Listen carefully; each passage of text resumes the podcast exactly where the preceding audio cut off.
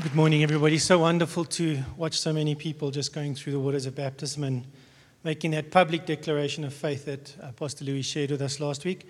Uh, greetings from Pastor Louis. He's um, the South Church is doing their spring celebration this Sunday, so he's fully there this Sunday. Next Sunday, he will be with us, so be here or be left out next Sunday. So as Ben mentioned, we're talking about the other baptism that the New Testament speaks about this morning, and that's baptism in the Holy Spirit. And then I've just thrown in a little subtitle there as to uh, why I speak in tongues. And I'll tell you if you listen carefully. Uh, in fact, I remember when I got baptized by the Holy Spirit, not maybe the exact year, but I remember exactly where I was. I was reading a book. The book was called uh, Prison to Praise by the author was Merlin Carruthers. Uh, I think it was a period where there was an elderly couple, Uncle Dave and Auntie Jessie.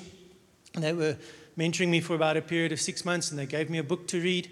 And in this book, there were a few chapters. It's a testimony of a guy's life, but there were a few chapters on how to be filled with the Holy Spirit.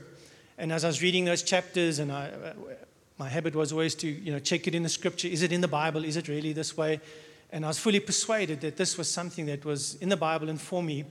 And I remember at night just kneeling in my room all alone, didn't have the benefit of people around me, kneeling there and praying and asking God to baptize me and to fill me with His Holy Spirit. And I did that, and at that moment for me, then I got a release also in speaking in tongues. And I wonder, some of you, many of you in the room, you also have a testimony of being filled or being baptized with the Holy Spirit. Anybody? About ten of us. The rest, this message is for you. Uh, but maybe you haven't. Maybe you've never even heard about baptism of the Holy Spirit, or perhaps you even don't, you know, you wonder what this is and you've heard about it. Won't you continue to listen today? My aim today is just to teach briefly through some of the scriptures. There's many, many scriptures on this. I'm going to refer to a lot. Some of you are going to feel like it's too much. I think I've done about twenty percent. Okay, so there's many, many scriptures on this. There's the weight and overwhelming evidence in Scripture about the baptism of the Holy Spirit. Uh, but we also, in our church, this is what we've believed in the mid to late nineteen sixties. As a congregation, we started stepping in. Our predecessors, some of our retired pastors were here last week. They lived through this where in the late nineteen sixties, they started listening to audio cassettes. Anyone know what that is for the young people? It's like a tape thingy. If you don't know what tape is, I'll explain it to you afterwards. Okay, but I uh, started listening to some audio cassettes about the scriptures and teaching from the New Testament on baptism in the Holy Spirit. So our legacy, one of the wells we draw on in this church, is that for at least about fifty-five years, more than five decades, we have been baptizing people and been seeing people filled and experiencing the infilling of the Holy Spirit. So what we're going to look at this morning is we're quickly look at very shortly the role of the, some of the shots, of, uh, snapshots of the baptism of the, of the Holy Spirit in Jesus' life, what Jesus also said about baptism in the Holy Spirit. We're going to look at very quickly what the early church practiced and some things that the New Testament teaches about that. And then we're going to, I'm going to address maybe some of the more common questions, things like, is the baptism of the Holy Spirit just a thing that happens once, or is it twice, or is it more than that? Uh, how do we practice this today? Is it for today? And then also just a little bit about speaking in tongues. Before we get into all of that, I do want to just say one thing very clearly. When we talk about the Holy Spirit, the Holy Spirit is a person. Now, we use the instead of he, although the scriptures often, by the way, assign personal pronouns to the Holy Spirit. So it's a little bit more by convention that we talk, we say the Holy Spirit and not just Holy Spirit. I've tried over the years to unteach myself that, but then you all keep saying the Holy Spirit, so I just, I just conform. But the Holy Spirit is a person, not a force. It's not an abstract entity. This is not Star Wars or something like that. Okay, we deal, we're talking here about the third person of the Trinity, God Himself, that lives in us and empowers us uh, in His own person as well. So one of the things we see clearly through the Gospels is that Jesus operated in the power of the Holy Spirit. The verses that are just in reference on that point, Luke chapter four, verse one and four, very clearly say that when Jesus came up out of the waters of baptism, he was the Spirit came down on him like a dove, and he was filled with the Holy Spirit there. So I figure if Jesus needed the Holy Spirit, so do I. And then it says the Spirit led him into the wilderness, where we know later he was tempted, and he overcomes the temptations of the enemy. And it says then he returns to Galilee in the power of the Holy Spirit. I want to look at a verse that's not so common when we talk about baptism of the Holy Spirit, but I think it's an important passage of Scripture because it shows Jesus' self-understanding of the role of the Holy Spirit in his life and in his ministry. So this will come up on the screen, Luke chapter four, from verse eighteen to twenty-one. Now, there's an element of this where Jesus is very clearly saying he's fulfilling the prophecy of Isaiah. So there's a part of it that's unique to Jesus because he was the one who really fulfilled that prophecy. But I think also for us, as we look at the life of Jesus, we can expect the same kind of characteristics as we also live under the anointing and the power of the Holy Spirit. So in Luke chapter four, uh, Jesus actually comes to the synagogue. Imagine this with me, if you will, because it's quite interesting to picture this. This is not just uh, religious words on the page. There was this day in history where in a synagogue, Jesus stood up and he picked up the scroll of Isaiah. Now, I think you'll all know Isaiah is quite long. Have you read it? Okay, sixty-something chapters. So it was a big scroll, maybe double-handed pickup. And he picks it up and he puts it on the thing and they roll it out. And I don't know if it was the reading for the day and the timing was great or if Jesus specifically went there, but he comes to this passage in Isaiah and he reads this. He says, "The Spirit of the Lord is on me." Jesus understood very clearly that the Holy Spirit was on him. Because he has anointed me. The anointing means the empowering presence of the Holy Spirit. Jesus knew the empowering presence of the Holy Spirit is on me to proclaim good news to the poor. He sent me to proclaim freedom to, for the prisoners and recovery of sight to the blind, to set the oppressed free, to proclaim the year of the Lord's favor. Then Jesus rolls up the scroll and sits down. And it's quiet in the synagogue. This, John actually says, uh, the eyes of everyone on the synagogue were fastened on him. I don't know if you've had that experience in church. We do church, not synagogue, by the way. Okay, but that, you know, when everyone in church is just looking at you? And then Jesus does this mic drop moment and he says, "Today, this scripture is fulfilled in your midst." So Jesus very clearly understood that everything he did was under the anointing and the power of the Holy Spirit. A little bit earlier, before Jesus does this, we learn something in Matthew chapter three about John the Baptist, and he's speaking about Jesus and the Holy Spirit. And so John, Matthew chapter three, verse eleven, I want us to read that together because it's just important to understand something in this space as well. So John's talking about his ministry, and he says, "I baptized you with water for repentance." So that's a very specific purpose in John's ministry. "But after me comes one who is more powerful than I, whose sandals I'm not worthy to carry." And then John says about Jesus, "He will baptize you with the Holy Spirit and with fire." It's very important that in John's understanding, what we see here is Jesus is the one who baptizes with the Holy Spirit. Now, I don't think that means, you know, if you now want to get all into, do I ask the Father or do I ask Jesus or do I ask the Holy Spirit? But Jesus is the one, through his life and ministry, made a way possible for us to be baptized, to be filled with the Holy Spirit. So Jesus is the baptizer. Uh, it's not the pastor. Sorry for the pastors. It's not the teacher. Sorry for myself. It's not the apostle. It's not the bishop. It's not some anointed person who fills you with the Holy Spirit. It's God himself. Jesus is the one. My role is to teach, to persuade you from Scripture. And when we pray at the end today, I cannot fill you with the Holy Spirit. Jesus does that. Is that okay? So no pressure on me other than to show you the Bible. What did Jesus say specifically about the baptism of the Holy Spirit or about the Holy Spirit in general? The first verse we're going to look at is a bit in general, and then more specifically about baptism of the Holy Spirit. Let's look just at three scriptures. Uh, that's what we will have time for this morning. John chapter sixteen and verse seven. John chapter sixteen and verse seven. It's in Jesus' final discourse on the night that he's going to be betrayed, just before he goes to the cross. He's speaking to his disciples. And he says these very poignant words to them. He says, "Very truly I tell you, it is good that I am going away." It's good that Jesus ascended into heaven. "Unless I go away, the advocate," and that's the name in this verse for the Holy Spirit, the Holy Spirit, "unless I go away, the advocate will not come to you. I will send him to you." So it's very good, Jesus says, that I'm leaving. It's interesting. The disciples had lived with Jesus, experienced Jesus, saw miracles, they saw signs and wonders. Their whole life revolves around Jesus, as it should. And then he says, it's good that I'm going away because something better is coming. The Holy Spirit is coming, and I will send him. And that happens a little bit later on the day of Pentecost. Jesus tells us something else about the Father and the Holy Spirit in Luke chapter eleven, and this is a very important scripture to remember. Luke eleven, from verse eleven to thirteen. Luke chapter eleven, from verse eleven to thirteen. Just before this, in this chapter, Jesus is actually, in Luke's gospel, this is where he teaches the disciples to pray. So it's just in this context of pray, praying and talking to God. And then Jesus says these words. He says, which of you fathers, if your son asks for a fish, will give him a snake instead? Or if he asks for an egg, will give him a scorpion?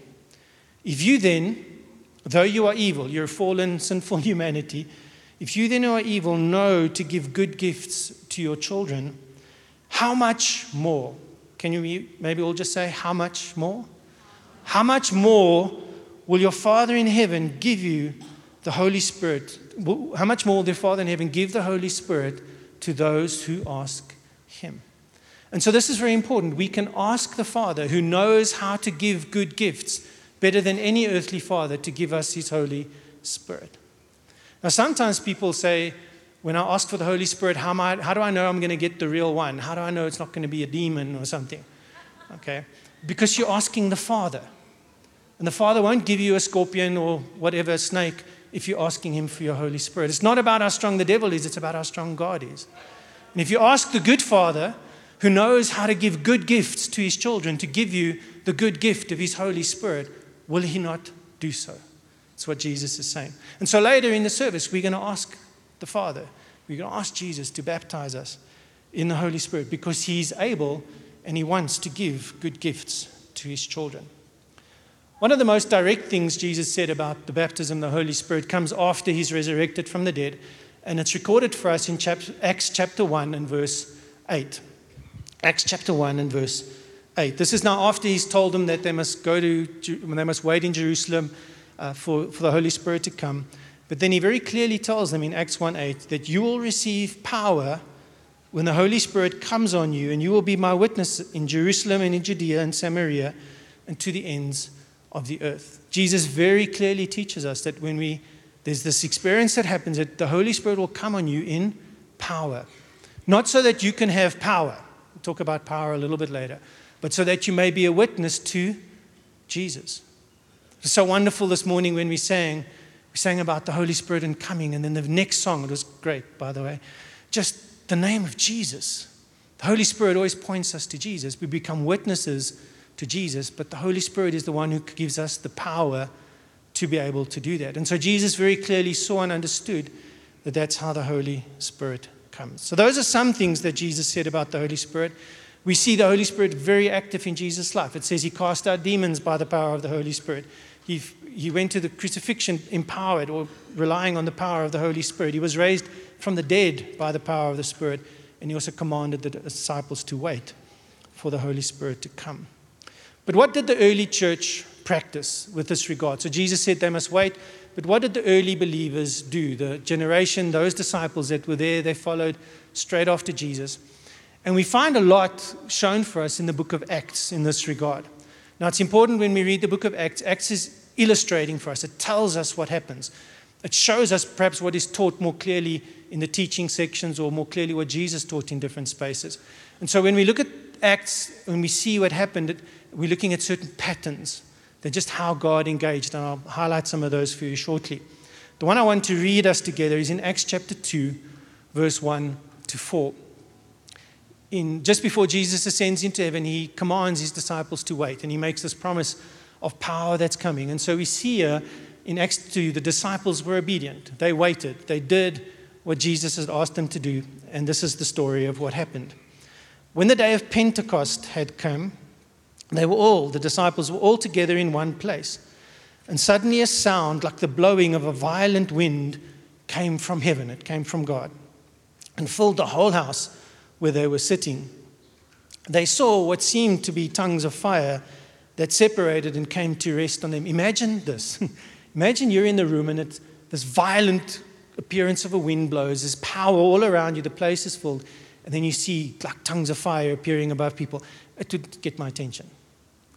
It gets their attention and they're filled. It came to rest on each of them, and they are filled with the Holy Spirit. And so when we talk about baptism of the Holy Spirit, I've used it this way too. Interchangeably, we mean that you're getting filled with the Holy Spirit. They're all filled with the Holy Spirit, and they began to speak in other tongues as the Spirit enabled them. So the Holy Spirit empowered them and gave them the ability to speak, in this instance, in languages they had not learnt, earthly languages they had not learnt. Now this is fulfilling also a prophecy that Joel had prophesied, and Peter later explains it in the crowd. But this is the first time in history that people are baptized, they are filled with the Holy Spirit, because the disciples were obedient and they waited for what God wanted to do. Now there's a lot in Acts about the Holy Spirit. In fact, there's quite a big consensus amongst people who study Acts that probably a better name for the book of Acts, instead of the Acts of the Apostles, which it is, would be the Acts of the Holy Spirit, because the Holy Spirit is directing the apostles, he's empowering the apostles. The Holy Spirit is orchestrating everything that happens as the church grows and it spreads. And so there's a lot in the book of Acts about this. I just want to highlight three passages.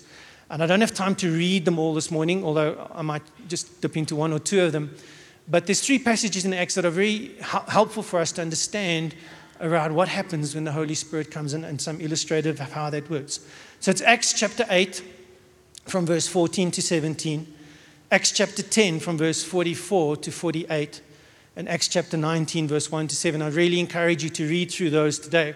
So Acts chapter eight is where the uh, Holy Spirit breaks out in Samaria. Some Samaritans get saved and the Holy Spirit comes on them. Acts chapter ten happens in Caesarea when the first Gentiles become part of the family of God, and the household of Cornelius gets baptized and saved on that day. In Acts chapter nineteen, is when the Holy Spirit comes in the church of Ephesus, or through Paul's ministry comes down on some disciples in Ephesus. Three pictures, three stories for us. Now, Acts chapter eight, what happens in Samaria is some Samaritans get saved, and it's very clear in the text, they believed in Jesus. So they have the salvation experience. And then the apostles in Jerusalem hear about this, walk all the way to Samaria, and then they come there and they see that this is a real salvation, a real repentance, and they lay hands on the believers, and then they were filled with the Holy Spirit. It doesn't say they spoke in tongues, but somehow the apostles knew that they, there was some evidence that happened that they were filled in the Holy Spirit by the laying on of hands of the leaders in this instance. So Jesus baptized them through the ministry of the apostles. Acts chapter ten is a boundary-breaking, paradigm-breaking thing that happens, because uh, Peter gets that vision. Some of you may remember that the sheet of the unclean and the clean animals. Everyone remember that? God's preparing him that he's going to do something outside of his framework, outside of his religious mind. And Peter comes to the household of Cornelius and he starts telling them about Jesus. And then very rudely by God, in the middle of his sermon, as Peter's still preaching, the Holy Spirit sovereignly falls on these Gentile believers. And the language in Acts ten is so interesting. Peter says, even them, God even poured out the Spirit on them. He couldn't believe it. And so that's kind of probably why God had to do it from heaven. No laying on of hands or anything like that. Boom. The Holy Spirit just fell from heaven. And then uh, Paul, Peter, sorry, teaches them properly, baptizes them. And so, in fact, they were baptized as believers after they received the Holy Spirit. It's a very different pattern. Acts nineteen, Paul travels to Ephesus, and he arrives in the city, and he says, and he meets some disciples, people who were following Jesus. And Paul asks them, how were you baptized? Or have you, have you received the Holy Spirit? Because for Paul, wherever Paul went, this was the mark, that if you have the Holy Spirit, you're a believer, you're a child of God. And Paul says, did you receive the Holy Spirit? And the interaction's so interesting, they say to him, we didn't even know there was a Holy Spirit. And maybe you're sitting here today and you, what Holy Spirit? Don't worry, you're in good company. And they and he said, but I mean, now Paul's confused. And he said, how are you baptized? And they said, no, we received John's baptism. As John said, it's a baptism to repentance. Paul fixes their theology a little bit, baptizes them, leads them to Jesus. And then they receive the Holy Spirit and they begin speaking in other tongues.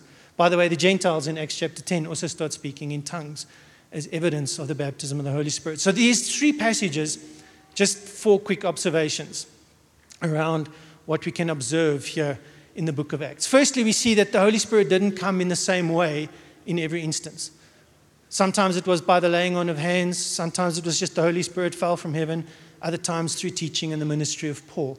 So it happens in different ways at different times. Now, later on, I'm going to take you through a few steps. The same steps, by the way, that I prayed many years ago now when I got filled with the Holy Spirit. It's not about the formula. It's about how Jesus will baptize you in the Holy Spirit. So sometimes God is sovereign. Sometimes he works through people. But those people had to say, no, well, we want to receive the Holy Spirit. And then uh, the apostles in this instance ministered to them. We also see that it, in these stories, it appears to be the reception of the Holy Spirit, or the empowering of the Holy Spirit with the ability to speak in tongues, is separate from salvation. At least in two of these stories, the people were already saved. They were regarded as believers, and then they got the, uh, an empowering of the Holy Spirit on top of that. Now, I'm going to explain how that works as best as I can shortly, but just for now, just note that it seemed to not have been all one package kind of thing that happened. And in most of the cases, doesn't say this in Acts chapter eight, but in most of the cases, this baptism of the Spirit was evidenced, was shown by speaking in other tongues. That's what we see here in Acts. Now, my next point I've entitled, What Does the New Testament Teach? And I realized after I'd handed that in for the screens, um, that's probably a bit broad. I can't tell you everything else the New Testament teaches, but I want to look at two or three specific things that Paul teaches in his letters about the Holy Spirit. And there's a couple of verses where he uses three words to the Corinthians and to the church in Ephesus, so different churches, to describe something about the working and the role of the Holy Spirit. And the three words are deposit, seal, and guarantee. Deposit, seal, and guarantee. Uh, just for those on the radio or listening, it's in Second Corinthians chapter one, from verse twenty-one to twenty-two. Also in Second Corinthians chapter five, verse five. And then in Ephesians one, thirteen and fourteen, we're actually going to read Ephesians together because it kind of summarizes well what all these verses say, and Ephesians four, verse thirty. But let's read Ephesians one, thirteen, fourteen. These other verses say the same thing, but I just wanted to show you that it's not just one place where Paul speaks about deposit, seal, and guarantee, or seal, deposit, guarantee. Ephesians chapter one, verse thirteen and fourteen. Paul writes to the church in Ephesus and says, you were included in Christ, so they were already in Christ, when you heard the message of truth, the gospel of your salvation. Some very clear words. When you believed, the moment you were saved, you were marked in him with a seal. The seal here is a sign of ownership. It's a mark of ownership. When you believed, you were marked in him with a seal, the promised Holy Spirit, who then works in your life, Paul says, as a deposit, guaranteeing your inheritance until the redemption of those who are God's possession. So until God comes back in future, to the praise of his glory. These three words, seal, deposit, and guarantee. So when you get saved, what happens is we understand these scriptures, and I'll illustrate it more a little bit later from the life of the disciples as well, is that when you get saved, you get sealed with the Holy Spirit. You do receive a measure, a seal of the Holy Spirit when you get saved. Uh, First Corinthians twelve tells us that, that the Holy Spirit takes you then and he makes you part of the body of Christ. He baptizes you into the body of Christ, chapter twelve, verse thirteen. So you, when you get saved, if you're saved, you've said the sinner's prayer, you've repented, you're a follower of Jesus, you have the Holy Spirit. Is that okay? You are sealed with the Holy Spirit. That's a sign of ownership. You belong to God. In these verses, Paul also talks about a deposit. Now, I think this is a little bit more familiar with us. We all understand that when I pay a deposit, I'm paying a part so that I can get access to the whole. And then if it's a car or a house, you just keep paying and paying and paying. Okay. A little bit different in this instance. What God is saying is when you get the Holy Spirit, it's like a deposit. It's a guarantee in your life that you're going to get your inheritance. Your full inheritance is that you will one day live in eternity with God. You'll live in a world where there is no sickness, crying, or shame. You will live in, fully then in the kingdom of God. And so in this life, the presence of the Holy Spirit for us also points to a future reality for us. If you've got the Holy Spirit living in you, God is telling you there's a greater reality. It's sure to come. Just like you've received a deposit, the whole, the fullness is still on its way. And so that's just those three words. But what I also want to do is the New Testament teaches about power. Now we read in Acts chapter one, verse eight, that when the Holy Spirit comes, you will receive power.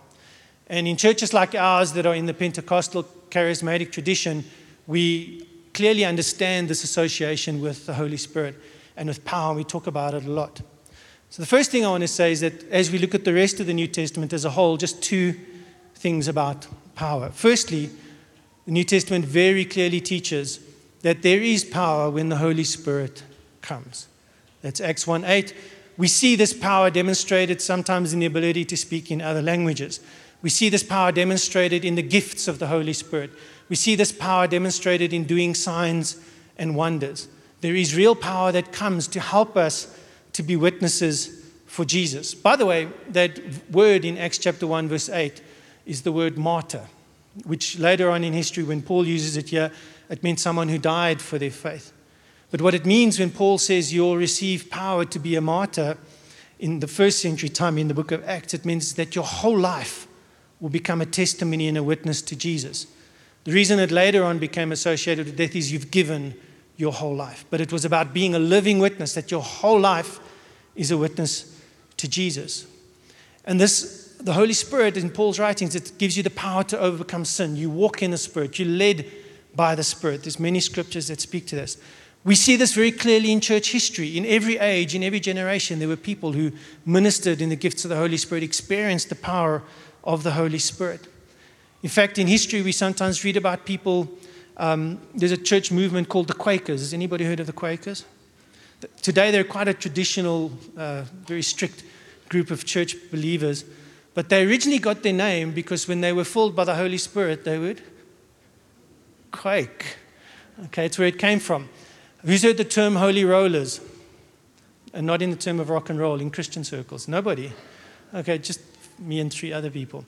But sometimes in some of the church services early on, centuries ago, people would come under the power of the Holy Spirit and they would roll holy rollers. Okay. In our own church, in, in, and there was a revival move, move of God in the nineteen nineties where one of the often things that happened is people would break out in laughter. The joy of the Lord would overcome. So when the Holy Spirit comes in power, sometimes there's a response from people's souls and their bodies to the power of God coming on them. We see this in the Old Testament when the Holy Spirit arrests Saul and he lies on the ground and he acts like a prophet for a couple of days and things like that. There's illustrations throughout Scripture of the Holy Spirit coming with an outward evidence, but also this inner transformation to overcome. So there's a very clear teaching about power. But the New Testament also teaches us that when the Holy Spirit comes, there's power in weakness. The Holy Spirit also gives us power when we are weak, and when we need him in that way. I'm going to go through some scriptures just very quickly.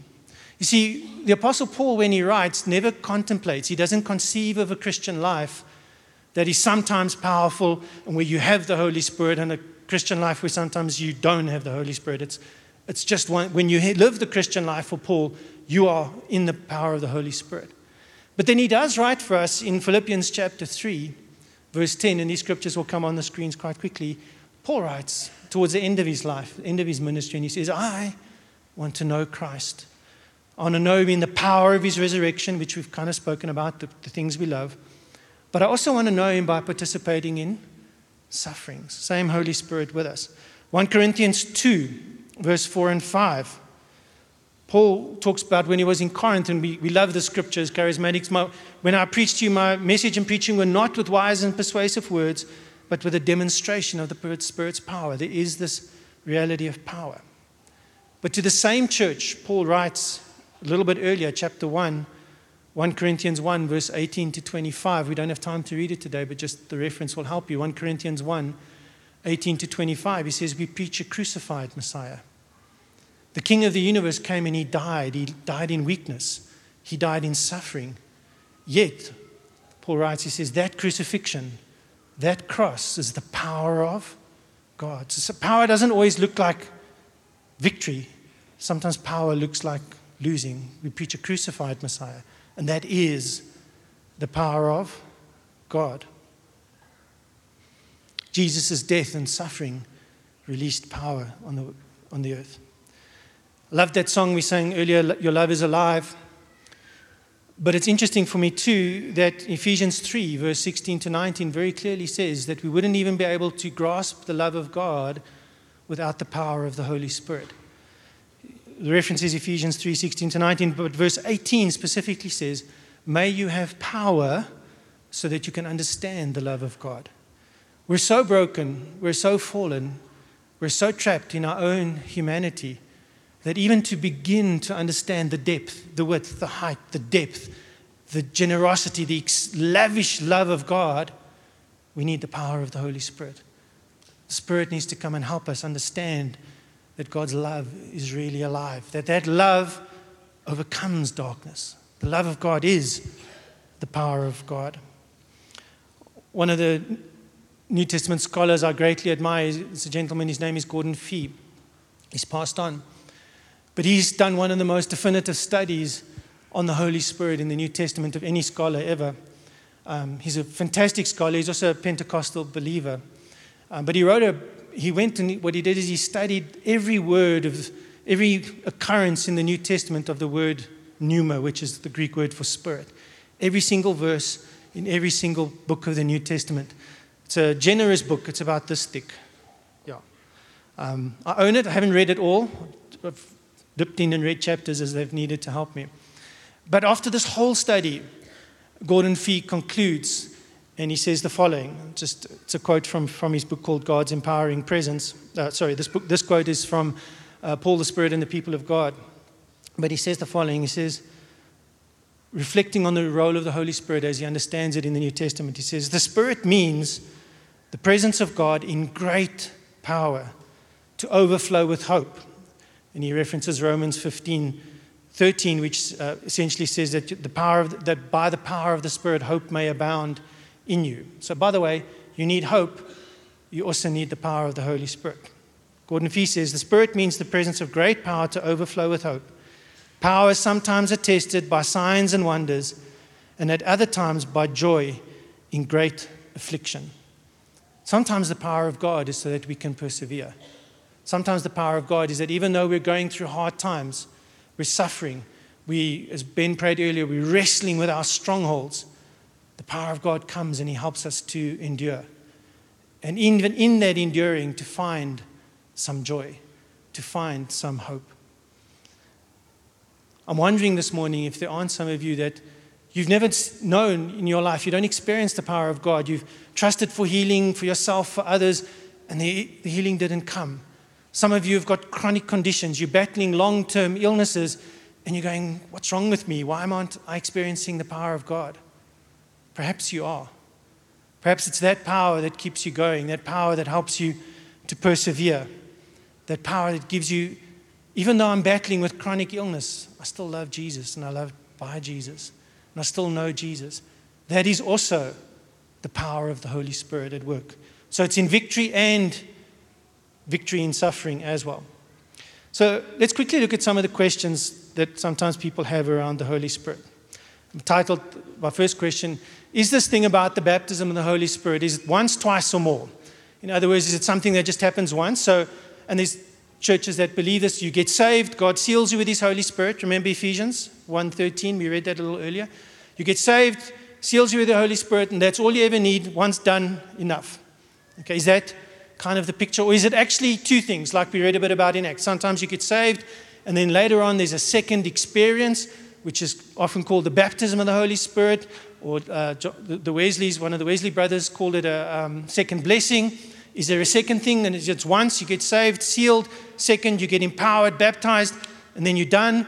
Or is it actually a bit more of an ongoing thing? And I just want to look at three scriptures to help us understand that, because two of the first two are really about the life of Jesus' disciples. Now, the first one is a little bit interesting because uh, it doesn't get explained for us. It's in the Gospel of John. And it, to be honest, I think Jesus does something a little strange here. I don't want to call him weird, but I, maybe he was. Okay. John chapter twenty, verse twenty-two. This happens on Resurrection Sunday. So the, the ladies have seen Jesus in the garden. They go tell the disciples. They all gathered together in the room. As far as I understand, Thomas is not there. And then John records this interesting thing that Jesus did. John chapter twenty, verse twenty-two. Jesus is speaking to them. He's let them examine his nail-pierced hands and the feet and his wounded side. He's, he's given them some evidence. And then Jesus does this. He says, and with that, he breathed on them. Now, maybe it, it, he blew, you know. Jesus breathed on them and said, receive the Holy Spirit. So on Resurrection Sunday, it appears that, that Jesus, not appears, it's recorded for us, that Jesus breathed on the disciples and they received the Holy Spirit. Maybe that's when they were sealed, Ephesians one thirteen. Maybe that's when they go, because now Jesus is resurrected. Now they believe in him and they get sealed with the Holy Spirit. Now, that's interesting. No one ever comments more than that. None of the other writings of Paul ever refers to that. But there's this event on Resurrection Sunday where Jesus says to disciples, here's the Holy Spirit, receive the Holy Spirit. To those same disciples, we've read Acts one verse eight, or we've alluded to it and read it before, to those same disciples that he's just breathed on, a little bit later he says, wait in Jerusalem Because the day will come when you will, the Holy Spirit will come on you and he will baptize you with fire and you will receive power. So there seems to be this thing where you get saved, it's very clear, but then there's this element where you get empowered by the Holy Spirit. So there's at least two baptisms. Now, remember we read in Acts chapter ten with the Gentile believers in Cornelius' house? Same day. They believed, Holy Spirit fell, and then they somehow got baptized. Okay, so there's not too much formula, but there seems to be a two, there seems to definitely be a second empowering experience of the Holy Spirit in the Scriptures. Much later on, Paul writes, and he gives us another interesting insight to the role of the Holy Spirit in Ephesians chapter five and verse eighteen. He speaks about the ongoing presence of the Holy Spirit in believers' lives. So you have Resurrection Sunday, you have Pentecost Sunday, if you want to use Sundays as a reference point. Later on, Paul writes, Ephesians five eighteen, and he says, don't get drunk with wine, which leads to debauchery. Instead, be filled with the Holy Spirit. How many of you have used the word debauchery this week? Okay. It simply means that you have engaged in excessive indulgence. Okay, so it's when you've had that second helping of pudding. You have been debauched. It's excessive indulgence, unless you ate like a small portion so that you could have the second portion. Then you haven't, but when are you excessive indulgence or overindulgence to the extreme? What it simply means, what Paul writes is, is you don't live your life to satisfy your desires. Instead of, for example, getting drunk with wine, which just leads you to all kinds of improper excess, why don't you be filled with the Holy Spirit? And that's the mark of the believer. The believer doesn't live for excessive indulgence. The believer lives to be filled with the Holy Spirit. Now, what's interesting in that language, in the in the, the, the tense that it's written in the Greek, it's written that you must continually be filled with the Holy Spirit. So there's this very clear idea in Paul that the, being filled with the Holy Spirit is a bit of an ongoing experience. It's an ongoing thing that happens. So someone once put it this way, yes, I was baptized in the Holy Spirit, but I leak. So you need to be filled again. And so I definitely think in Scripture we see three experiences. There's you receive the Holy Spirit when you're saved. And you need not worry about that. You are sealed. You are God's own. But there seems to be an empowering experience of the Holy Spirit, which we call baptism in the Holy Spirit. But then for us who were baptized decades ago, weeks ago, years ago, lifetimes ago, there is this need in Scripture to be continually filled. Because you, let me put it this way, the Christian life is impossible unless you're empowered by the Holy Spirit. We need the Holy Spirit to keep on refreshing us and keep on empowering us. So what do we do today? I know there's some people who say that this baptism of the Holy Spirit is not for us anymore, and the gifts of the Holy Spirit are not for us anymore. I think Scripture speaks plainly. Plainly, sorry.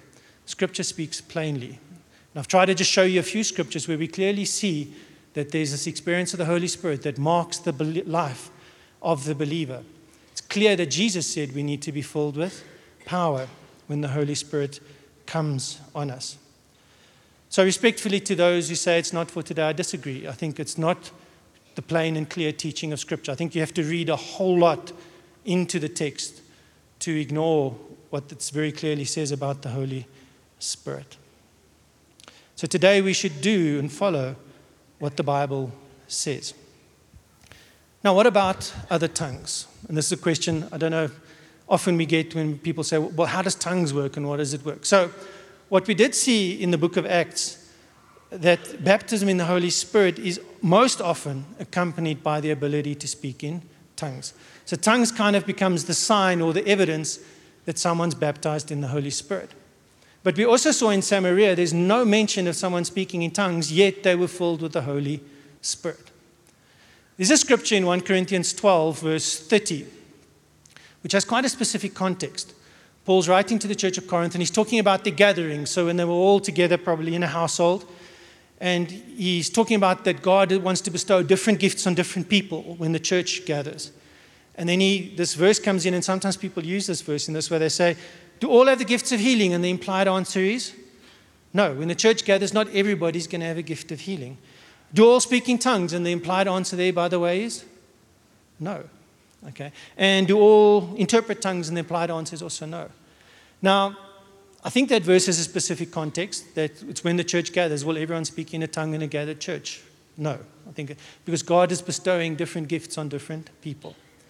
But can we take it from that context and go, well, speaking in tongues is just not for certain people? I don't think actually that that's what that verse is saying. I think its context is quite specific. I think when we look at Acts and what Jesus said, is that everybody can speak in tongues. Does everybody speak in tongues? No. So very important, I want to please say this. If you've been baptized in the Holy Spirit, first, first let me do this. If you've prayed for the baptism of the Holy Spirit but did not receive the gift of tongues, that does not mean you're not baptized in the Holy Spirit. Because if you ask your Father, you receive. Have you experienced power in your life? Have you experienced the ability to live for Jesus? Have you experienced the fellowship of Jesus? Has Jesus become more real to you? Have you grown in the fruit and the character of Jesus? These are all evidences of the baptism of the Holy Spirit too, not just speaking in tongues. So if you don't speak in tongues and you are baptized in the Holy Spirit, it doesn't mean you're a second-class Christian, or maybe third, okay? You're baptized in the Spirit, but most often we do see in the book of Acts that this is the sign. It's almost like it's a bit of a confirmation. So that night when I knelt and prayed, and I, now I'd read in the book and I'd read in the scriptures that often what happens is people speak in tongues. And I remember there kneeling and going through the steps, believing that I'd received the Holy Spirit. And suddenly I found these words coming that I'd never heard before, never thought before. And I started just responding to that and saying that, and that ability broke through then in my life in that way. So if a believer cannot speak in tongues, it does not mean they're not filled with the Holy Spirit. However, the promise of being able to speak in tongues is for all believers and should be pursued by all believers. Don't just settle for, well, I'm not one of the people who speaks in tongues. Keep your heart open, as we all should, for all the gifts of the Holy Spirit. Keep your heart open. My heart is open if God wants to use me for a gift of faith. My heart is open if God wants to use me for a gift of healing. My heart is open if He wants me to interpret a tongue. My heart is open if He wants me to speak in other tongues as well. So please don't disqualify yourself. Sometimes people disqualify themselves from the baptism of the Holy Spirit or speaking in tongues because they think it's for a special class of people. It's like really the holy Christians who can get baptized in the Holy Spirit. It's not true. Baptism in the Holy Spirit is for all. Okay. One little thing that sometimes as people have battled with speaking in tongues, which I've found to help one or two people, so it's a minority percentage, is sometimes people get baptized in the Holy Spirit and they want to speak in tongues and they go look for the words where they normally look for language. Now, that, I can't scientifically explain this song. So, you know, if you have to translate something, you, you, you go to a certain place in your head and you think about it. Anybody? Okay, it's just me. Okay, tongues don't come from there. Okay, they come from your spirit. There's a different source. So look elsewhere. Just look to what God is doing in that space. So why do I speak in tongues? I speak in tongues because I'm fully persuaded that that's what Scripture teaches. I speak in tongues because I have a good Father who wants to give me the gift of His Holy Spirit, and this tongues is an evidence of that. I speak in tongues because I want everything that God has for me. I speak in tongues because it's an evidence of the Holy Spirit in my life. It's the deposit. It's the guarantee that I know. Because, you know, sometimes I look at this world and I go, oh, is this Jesus stuff real? I mean, it's so strange if you think about it on a rational level. Well, at least for me. And then I start speaking in tongues and I know, but this is beyond natural. I'm not making this stuff up. There's something in me, the Holy Spirit in me, that's generating this, that's empowering me. And then I also know that the future, my inheritance is real and it is guaranteed. I also speak in tongues like Paul in First Corinthians fourteen. He says, when you speak in tongues, you speak to God and you build up yourself. I edify myself. The word edify means building up. So sometimes I speak in tongues because I've got to preach and I'm scared. And so I speak in tongues to stir up the Holy Spirit in me. I don't know if that's biblical, but it works for me. Okay. So I speak in tongues. Paul says that he speaks in tongues more than everybody because it builds you up. It, gen- it activates the Holy Spirit in you. I don't know if activates is the right word because the Holy Spirit doesn't need activation. But it helps me to speak in tongues, to just maybe get back into where God is. I don't speak in tongues because that's what we do in my church. I don't speak in tongues because everyone else around me is speaking in tongues. I speak in tongues because I'm persuaded and fully persuaded that that's what God has had has for me. Worship team, won't you join us? So the promise of the Holy Spirit is for all believers. Acts chapter two, verse thirty-eight and verse thirty-nine. We're not going to read it. Acts two, thirty-eight, thirty-nine. The day of Pentecost has happened. The disciples have burst out of the room and they're speaking in the languages. And Peter stands up to preach, to explain what is happening. And particularly in verse um, thirty-nine, he says, "This promise of the Holy Spirit is for you and your children and for all who are far off. And it's for all whom the Lord will call to salvation," is the implication. The Holy Spirit is for everyone, not just for super saints. The Holy Spirit is available to everyone. So what we want to do now is we want to ask our Father. Remember Luke chapter eleven, we want to ask our good Father who knows how to good gifts, to give good gifts to his children. For some, it's going to be baptize me in the Holy Spirit for the first time. For some, it's going to be refill me with the Holy Spirit. Probably for most, yeah, it will just be that, God, fill me afresh, fill me again in the powering of your Holy Spirit. So how do we receive the Holy Spirit? We'll do this, we'll practice it now, but let me just talk you through it. Firstly, you receive the Holy Spirit by grace through faith. So just like you received salvation, you put your faith and say, God, I'm going to trust you to fill me with your Holy Spirit. So it's a little bit of faith. You're putting your faith in God. We're going to ask that you desire to receive the Holy Spirit. If you don't desire, hold your heart before the Lord and ask him to stir that desire in you. In John chapter seven, we actually studied this passage. Pastor Louis taught us on it earlier in the year.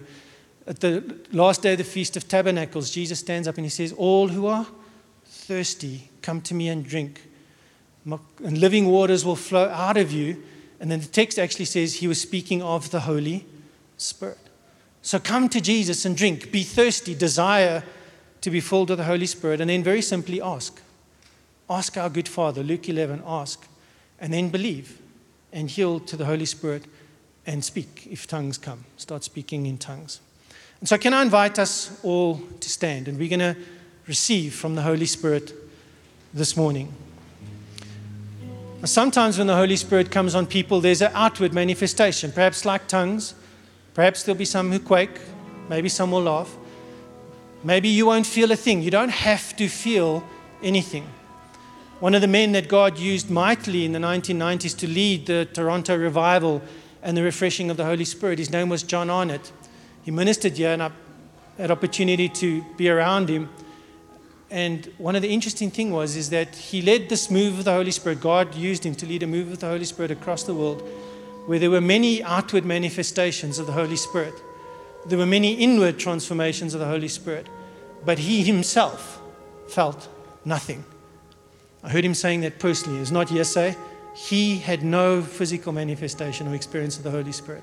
So it's not about what you feel or what you experience. I'm just saying that sometimes there are these things that happen as we encounter the power of God, because when the power of God comes into our souls, onto our natural bodies, sometimes there is a response from us. So let's pray together and receive from the Holy Spirit. Father, we come to you. And Jesus, we ask, just because we believe that this is a gift that you have for us, an empowering that you have for us, we desire to receive your Holy Spirit this morning. Lord, we are thirsty and we come to drink. And so won't you let the, your living waters stir up in us. Let your Holy Spirit stir up in us, and we receive. So come this morning, Father, and if it's necessary for some for the first time, come and baptize us in your Holy Spirit. Give us the power to be your witnesses. Won't you come, Holy Spirit, and fill us all afresh, whether we've been baptized in the Spirit years ago and consistently lived in your power. Won't you come and fill us afresh by your Holy Spirit? And so we're just going to pause a moment and yield to you, Lord Jesus, and ask that you fill us with your Holy Spirit. And perhaps there's a stirring in some to speak in tongues. Won't you do that? I'm not, we're not going to interpret. We're all just going to pray in the Spirit. We're speaking to God. If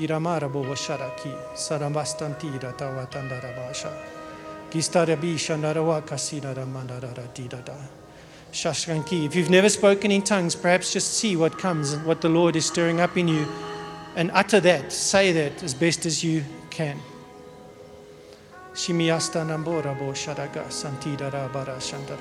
We yield to you, Holy Spirit. And as we sang earlier this morning, Come, Holy Spirit.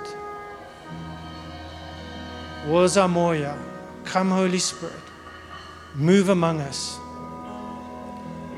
Help us to grasp the love of God. Give us the power. I pray, Lord, for those who've been battling with strongholds and um, habitual sin and addictions. Won't you come in your power and break that? I pray those this morning that are walking on a tough journey. The road is hard. Won't you come in your power and heal? But won't you also come in your power and give us joy in suffering? Won't you come in your power and help us to persevere? Father, we thank you for your great love for us, that you give us good gifts. Thank you for the power of your Holy Spirit in our lives. In Jesus' name, amen and amen. So go into this week in the power of the Holy Spirit. God will be with you. If you would like prayer, perhaps you didn't feel maybe a breakthrough that you expected, or you'd like just someone to lay hands on you and pray for you personally for the infilling or the baptism of the Holy Spirit, our pastors and prayer ministry team will be here. We'd love to pray with you. Perhaps if you're really desiring a breakthrough in tongues and you want someone to pray with you, won't you come? We're really going to trust the Lord together for that breakthrough for you. Or if you need any other kind of prayer, we'd love to pray for you. Please remember, if you're online, you can submit your prayer requests to pray for me at Hatfield. If you want to meet Ben and just learn a little bit more about our church in the Connect Lounge afterwards, and then look for, if you're interested in the Year of Your Life Open Day, to also just look for people in uh, that will direct you to that on the property. God bless you as you go in the week. May you know God's empowering presence in every place and space and in every aspect of your life. In Jesus' name, amen and amen.